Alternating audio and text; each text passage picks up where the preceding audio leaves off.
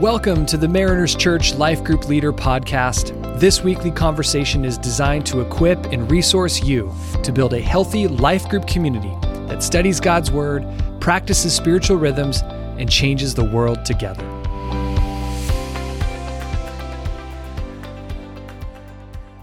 Hello, Life Group Leaders. Welcome to another edition of the Life Group Leader Podcast.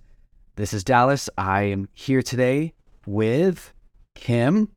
Kim, say hello to the audience, the fans. Hi, everybody. Nice to be with you today, Dallas. Kim is one of our life group directors working with 20s, 30s, young adults groups. She is awesome. If you have not spent any time with her, find her on the patio. You totally should. we would love to see you on the patio at any given weekend, but we are jumping into week three of our series, I Need a Miracle. Uh, we have our magazine out. We're on page 48, the life group discussion guide. But real quick, this series, I am loving it. We've already seen mm-hmm. people coming forward for prayer. We've already had people who came forward on week one mm-hmm. and came back to us and said, Hey, look how God has already answered this prayer. Wow. It's That's amazing. Mm-hmm. any thoughts on the series? Anything that you've seen, you've experienced with this series? Oh, my goodness. You know, last Sunday, uh, my husband and I were sitting in church, and all the shepherding elders were up front praying over the people that came, and you could hear it over the music. It was so powerful, and it just made us want to stop and pray for whoever it was that was standing up there, not even knowing what the needs were, but uh, God's Spirit was just working, miraculously working. Yeah. So powerful. I think that's a great way to engage with the series too, is to be praying alongside, uh, to be praying for miracles right now, to be praying for miracles uh, even in that moment as you see people. So I think that's a really good encouragement for all of us if we are not up there praying for people to be out in the crowd, Yeah. out in the congregation, and praying right there that God would answer prayers in a miraculous way. In a miraculous way. Yeah. Yeah. We've seen him do it, and we know he wants to do it again. So good. And I can only imagine there might be people in your group who are going going forward, or maybe they're a little afraid to go forward. So you Right. as a leader have a great opportunity to encourage the people in your group. Hey, receive prayer. You should step forward this weekend. So be thinking of that as you lead your group too. If something gets brought up, you are the leader. Um, encourage them. Hey, this would be a really great thing for you to come forward in this series and, and maybe just receive prayer and we're anointing with oil. We're praying bold prayers. So as a leader, have that lens too as you're as you're facilitating conversation. So good. And if you see them go forward, following up with them, uh, what a powerful moment to know their group is with them Yeah. in that space, right? Mm, So good. But as we turn to the discussion guide, uh, I'm going to read the teaching summary. We're not going to read the scripture. Um, you can go to the page just before 46 if you want to uh, to read the scripture. But our teaching summary: Jesus has the power over water, power to walk on water, and power to calm it. He has the power to calm the storms in your life too. There will always be storms, even storms within, and Jesus is the one who can bring calm in the midst of chaos. Mm-hmm. That's our mm-hmm. teaching summary. Just quick little. No, actually, it's huge. Power over water to walk on water and to calm it. That's pretty remarkable. And the storms within and without, circumstantial storms, he's just there. He's present. Mhm. So good. So we, we have a lean in question. Uh, this is a top question. You lead lead this with your group. Uh, we're going to answer this because I think it's fun. Uh, what is the most tumultuous weather event or other natural disaster you have ever experienced? ever. Um, I have a good one, Dallas. Go for it. I grew up in Illinois, and we have tornadoes there. Mm-hmm. Um, California people don't even know what those are, but I remember being with my third grade class at the park for a picnic day, and a tornado came up, and the whole third third grade class we had to hide under the picnic tables and stay in this little shelter thing until our parents could start picking us up. It was insane. Like today, even to today, I remember the feeling of that. and the power of that weather. It was amazing. And then, Yeah. oh, mine is also a tornado, Oh wow. but very different context. Because me being from California, the first time I ever saw one was I was moving to Michigan. I was driving a U-Haul across country. Uh, we got to Nebraska, and all of a sudden on the radio, we we heard the like the newscast saying, "Hey, tornado warning! The skies got all dark," and two California boys start freaking out. We just pulled over to a random Wow. steakhouse, of course, because we're in Nebraska, uh, Omaha.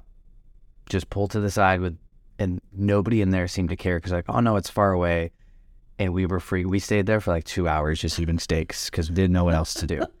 Eating steak's a good thing to do. Eating steaks, right? thing. but that's what. Wow. Yeah. And what's what's the goal of this question? Um, to let us know that storms happen. Storms happen. Storms happen. Everyone has their own experiences. Just get everybody to talk as a leader.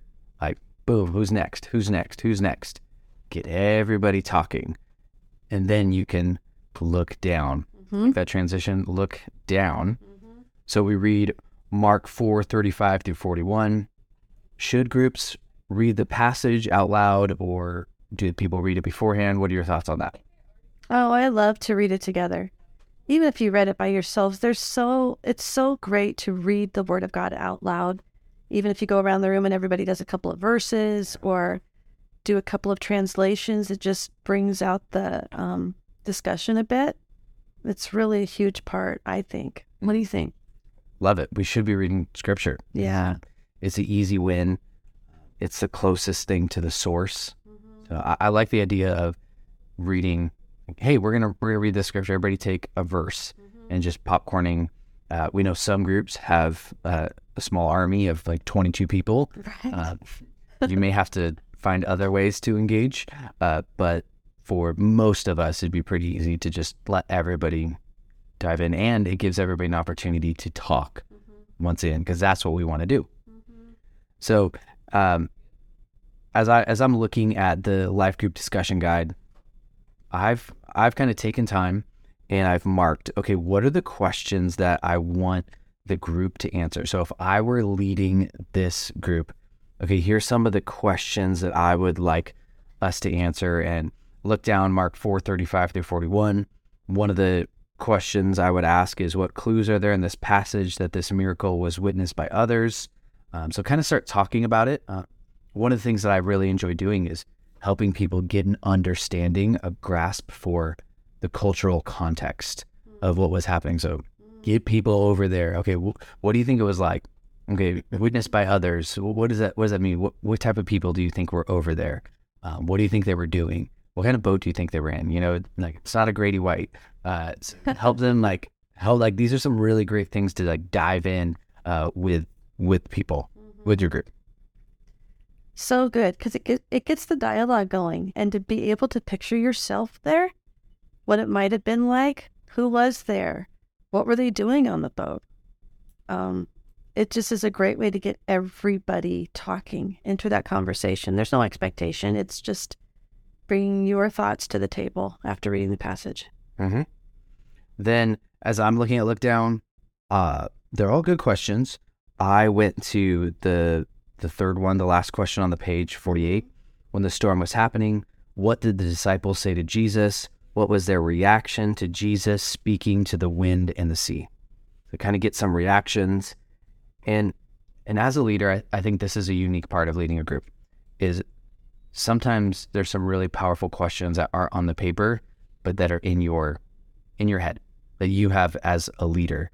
So we kind of want to take a moment to like what happens when things go off script. So for me, as I read this verse, um, one a follow up question might be like, "Hey, does the authority of Jesus still impact your life? What does that look like?" And just start start like digging into into that with the people in your group. And as I'm looking at this, there's one approach to say, wow, there are so many questions. Everybody has 10 seconds to answer, or only one person gets to answer each question.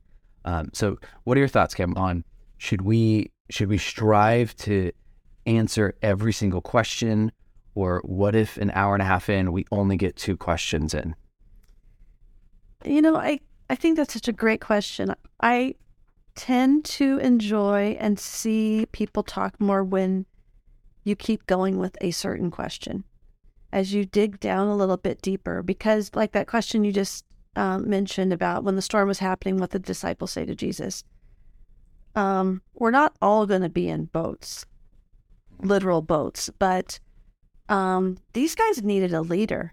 They were like, don't you care we're going to die? I mean, like, they were fully scared to death, even a little dramatic, right? But um, let's dig down and apply that to our lives. We may not be in the boat, out in the middle of the water, literally, but there are lots of things that are happening in our lives, and I, I always find that um, that's the richest experience. If you just glaze over the first two or three people that answer the question in the book, and make sure you hit every single question in the order it's given, sometimes we miss some richness in that. Yeah. That's so good. What I found. Yeah. So don't feel the pressure that wow, we got to hit all of these and and that your leadership anxiety starts to kick in, right? Mm-hmm. Wow, okay, we've we've sat on this question for 15 minutes. If the conversation's great and staying on track, stay there. Like there might be more there might be more to pull out as someone might say, I don't I don't know if Jesus has authority over my life in this area. And you know, stop, okay, well, Jesus has authority over our entire life, every aspect. There's nothing in our life that's off limits to Jesus. So to really like this is a really great way to pull things out of people and what you're doing is you're stretching their faith. So don't feel that you need to hit every question, live in the moment, um, study beforehand, walk yourself through through it, like read the passage, walk yourself through it. Uh, I have notes on mine of as I was answering these questions, that question came to me. So you do the due diligence um, and and do that. And I always mark the questions that I for sure don't want to miss. Yeah. Maybe in the order that I don't want to miss them, just so that if we get in a really great conversation about um, a certain area and I know how to get us back, I know how to get us to a place where we can land at the end. Like the look in section is always a good place to land, I have found, because it applies it to our lives. Yep. So the last question here on the page, which do you fear most? Circumstances you cannot control or the God who controls all of your circumstances? That was a really powerful question as I was going through this, thinking um, depends on the situation, right? And how do we have a healthy fear of God, knowing that He's always in control, especially when we're not?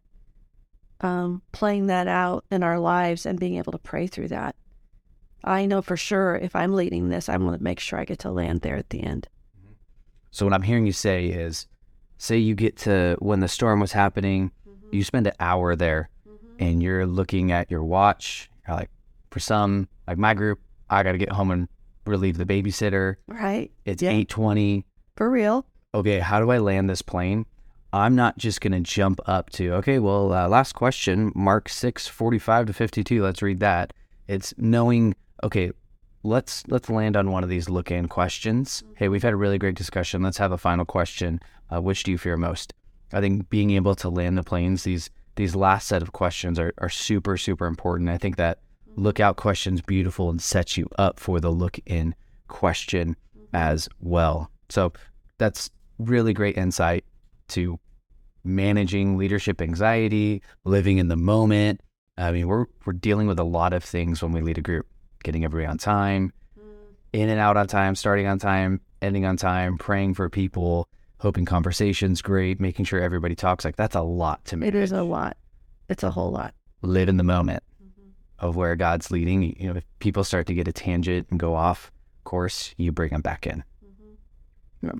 And it's full of people, Mhm. and people are messy. Yeah. So it may not go always according to the book plan, mm-hmm. but it might be far better. It might be an even uh, more beautiful or rich experience Yes. for the people in your group. Mm-hmm. For sure. Oh, I can't wait to do this with my life group this week. These questions are great. They're great. Oh my goodness. I do want to hit the mark 645 to 52 because that, that question kind of stumped me. So, real quick, leaders, as you're going through that, uh, what does it mean that Jesus wanted to pass by them? So, if you choose to to do that question, uh, I had to sit in this for a little bit. And most of the time in group, you don't have time to just sit and pull out resources. So, we wanted to provide what what we thought it, it would be to help you lead through that question. So, any any thoughts there um, for that question? What does it mean that Jesus wanted to pass by them from verse forty eight? Well, he was on the shore watching them and he saw them going through this wind and the storm, right? And um, I think he intended to be seen by them. Mhm. I'm here. I'm with Yep. you. I'm right here. Uh, you can trust me. Like he wanted to be seen, but not be in the place with them. Yeah, that's good. What do you think? Yeah, I, my same thing is uh, as you look at the Old Testament. So now you know that I actually went and researched this. This this did not come to the top of my head, uh, but the same expression appears in the Old Testament uh, when He wanted to pass by them. It was God saying, "Hey, I want to display my glory to the people. So I'm, I want to be seen, um, reveal Himself to to His people." So I think that was a really tough tough question. Um, but it, I think as a leader, you can you can help uh, get that get that out of them. But we just wanted to prepare you uh, for that because I do think that's one of the tougher ones. But some really great questions, great conversation. We pray that your group is is just awesome and rich this week. Any any closing thoughts?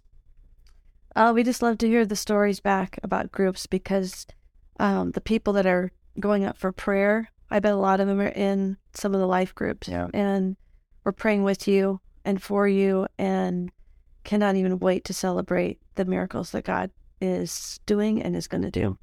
So good. So good. Well, leaders, we're thankful for you, and we hope you have a great conversation. That God uh, does some great things in your group, like He's been doing. We love you. We appreciate you, and uh, we'll connect soon. Take care.